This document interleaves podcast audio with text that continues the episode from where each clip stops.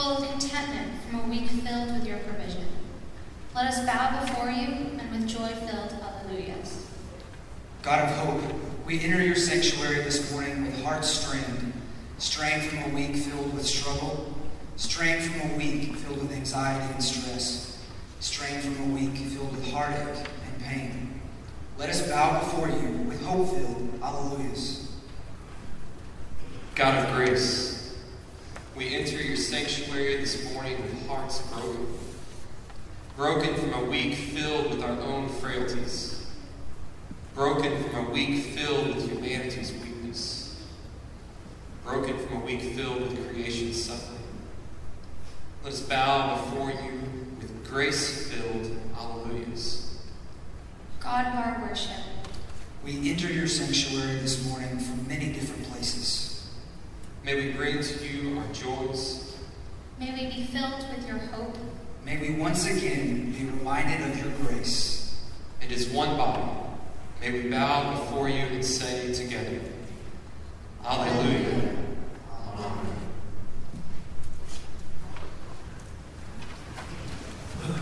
Amen.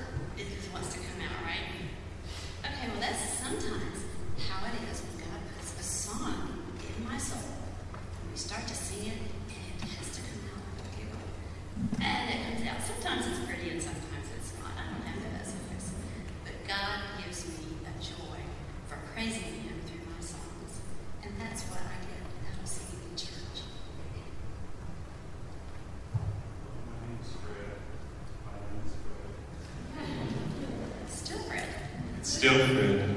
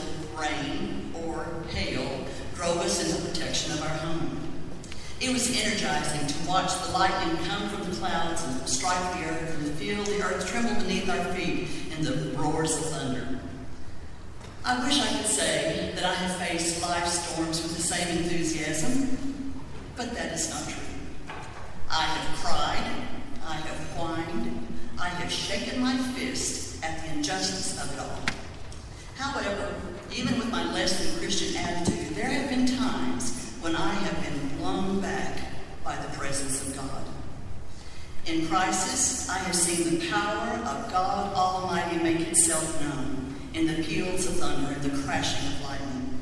God has been in the storm, declaring the authority of his word and power. As we sing A Thousand Storms, I invite you to reflect on the times when God has been in your storms of life. To rejoice that greater is he that, it, that is in us than he that is in the world. And to join with us in praise as we sing, Holy Holy are you, Lord of heaven and earth.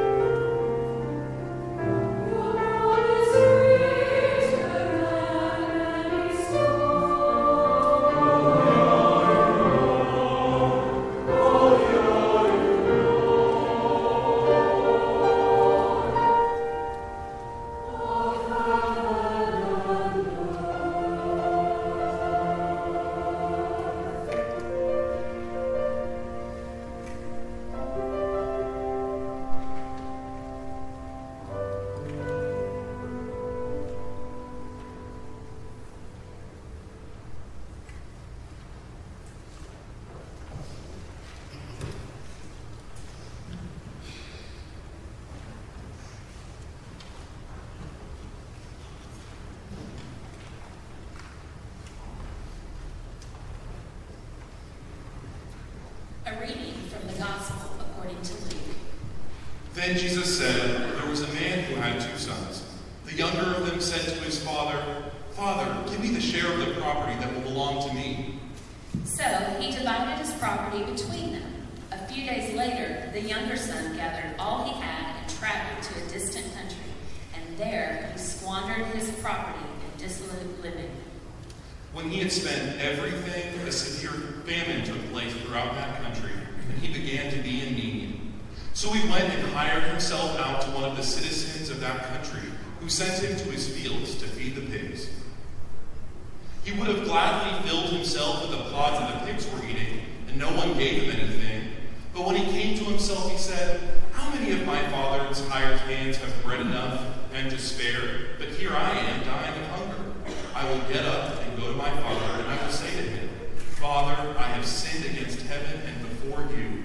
I am no longer worthy to be called your son. Treat me like one of your hired hands. So he set off and went to his father. But while he was still far off, his father saw him and was filled with compassion.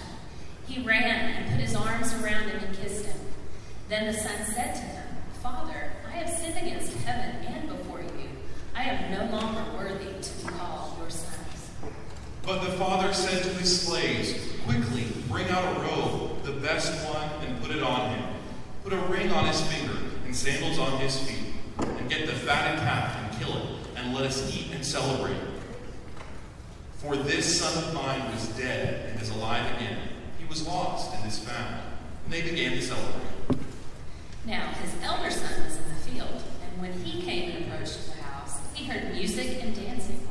He called one of the slaves and asked what was going on. He replied, Your brother has come, and your father has killed the fatted calf, because he has got him back safe and sound. Then he became angry and refused to go in. His father came out and began to plead with him. But he answered his father, Listen, for all these years I have been working like a slave for you, and I have never disobeyed your command.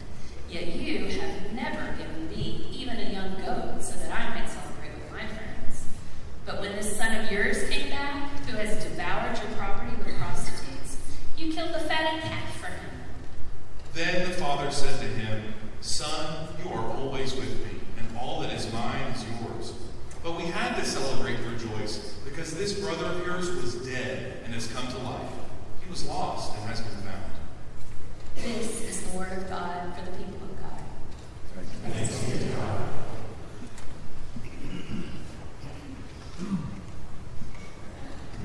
Past several months, as we've been working on the next song, we've been talking about what it means to come home.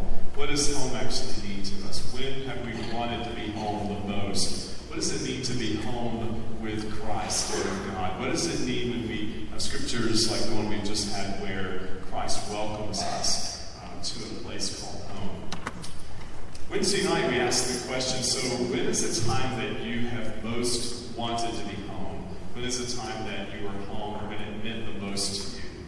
And we're going to uh, let some folks in the choir share a little bit about that uh, now. Uh, Brenda, how about you? In 1991, Randall and I had an opportunity to travel to Kazakhstan when it was still part of the Soviet Union. And I think prior to that time, I had always taken my home, this country, for granted in so many ways. But after experiencing things like the KGB following us around to make sure we didn't do anything wrong, or watching a shopkeeper in an open market visibly shaking me from fear that he would be misperceived as trade for trading on the black market when I purchased 30 rings for friends. From watching uh, or visiting with my friend Natasha on a park bench far away from any listening ears so that she wouldn't get in trouble for talking about God. Um, when we actually flew home and land or did, uh, did landing at DFW Airport, um, the entire plane rose in applause for the gratitude that we all felt um, to arrive back in a, our home that was free and where we could practice our faith without question, where we could be trusted not to be radical. So I think that was my most special homecoming. How about Malta? Um, so about four years ago, when I was a freshman at Baylor, um, I was taking my first uh, set of finals. It was the worst time of my life up to that point. Um, so when I was done with finals, um, I realized that I was going to go home for an extended amount of time. Uh, that was a, I hadn't been home in like four months. Um, I don't count Thanksgiving because it was like three days. So, but um, so when I got there, I just felt this warmth um, that I hadn't felt in a, in, a, in a long time. I saw my mom and I hugged her, and I saw all of my family, and I was like, it's good to be home. And I don't think I felt um, no more homesick than my first semester at Baylor. So. Thanks, Waldo. How about Lydia?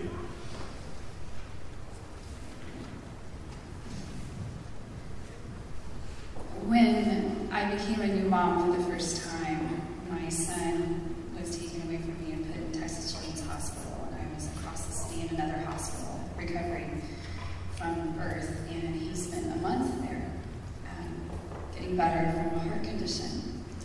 And I desperately wanted to take him home.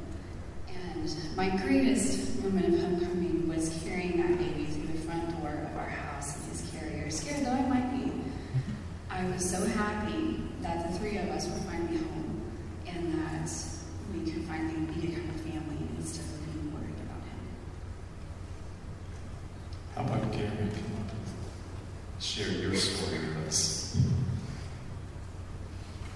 Going to seminary meant moving to a place within Brazil as far as from here to New York City.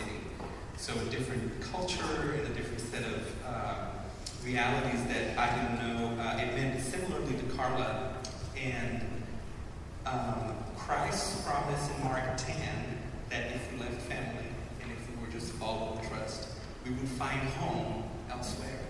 So to me, home has become a place where you are full, in which you are fully present and aware of the people God has put in your life and embracing them. And you know, while we miss a lot of what we don't have, we don't get to see on a daily basis, we uh, appreciate and recognize God's presence in, on others around us. That's home to me.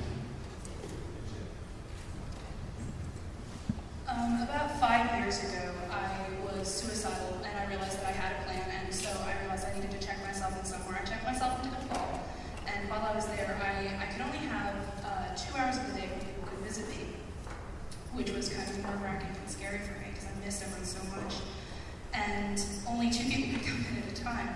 And so my family and my closest friends would come in and they would take it in shifts. People wait outside and two people come in. You, know, you had to check your purse so it didn't have anything sharp in it, things like that.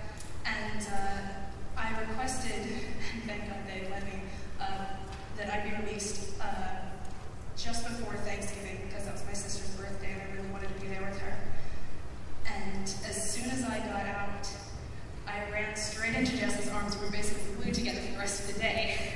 and so I think to me, coming home always means being with people and knowing that, that, that this is your back and your home and you're forever and you're safe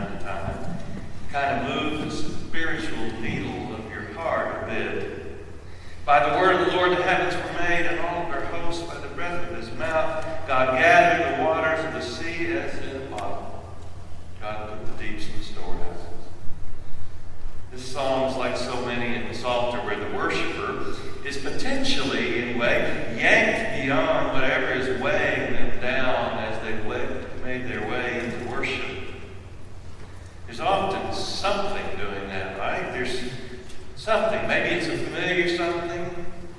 It's something that's just in the way as you walk into worship. That thing that seems to maybe be centering you in a place that's not really central. It's that thing, that enticing and imprisoning thing that's got a hold of your attention, which should be turning toward the divine about 1045 on. But maybe it's not happening. It's often something, isn't there? It could be maybe your ambivalence or cynicism. Perhaps it's just this nagging concern, or maybe a, a real pressing one. There's something.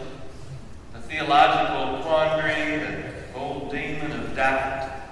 Someone hands you the worship guide, but you already got caught by something. You didn't mean to be. It's just the way it is for us frail creatures of dust roll out of bed, maybe even.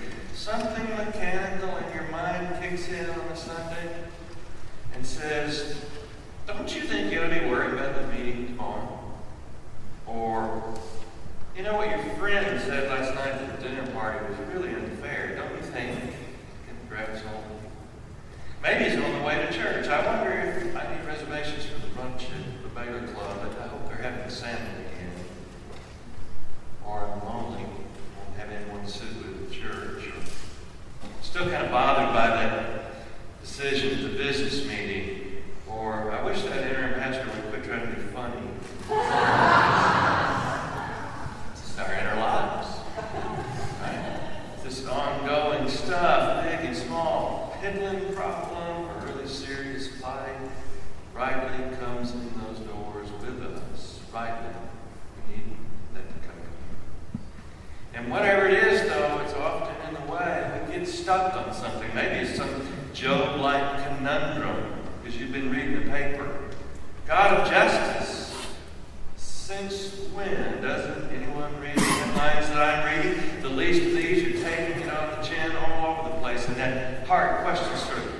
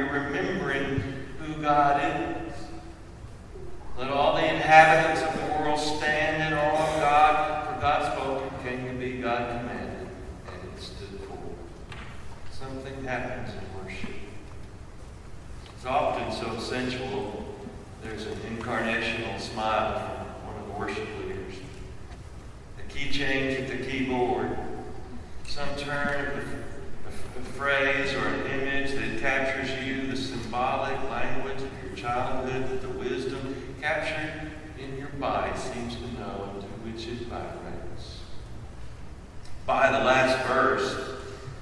You don't notice it necessarily, but by the last verse, your ambivalence and cynicism are taking a back seat to openness. Your critiquing mind is giving way to a longing heart. The anger you were harboring begins to relinquish its hold on you. Something is sort of a hopeful tilt in the way and you aren't thinking about brunch anymore, but, but about the bread of heaven that you need so very much. The wisdom and way of the Psalms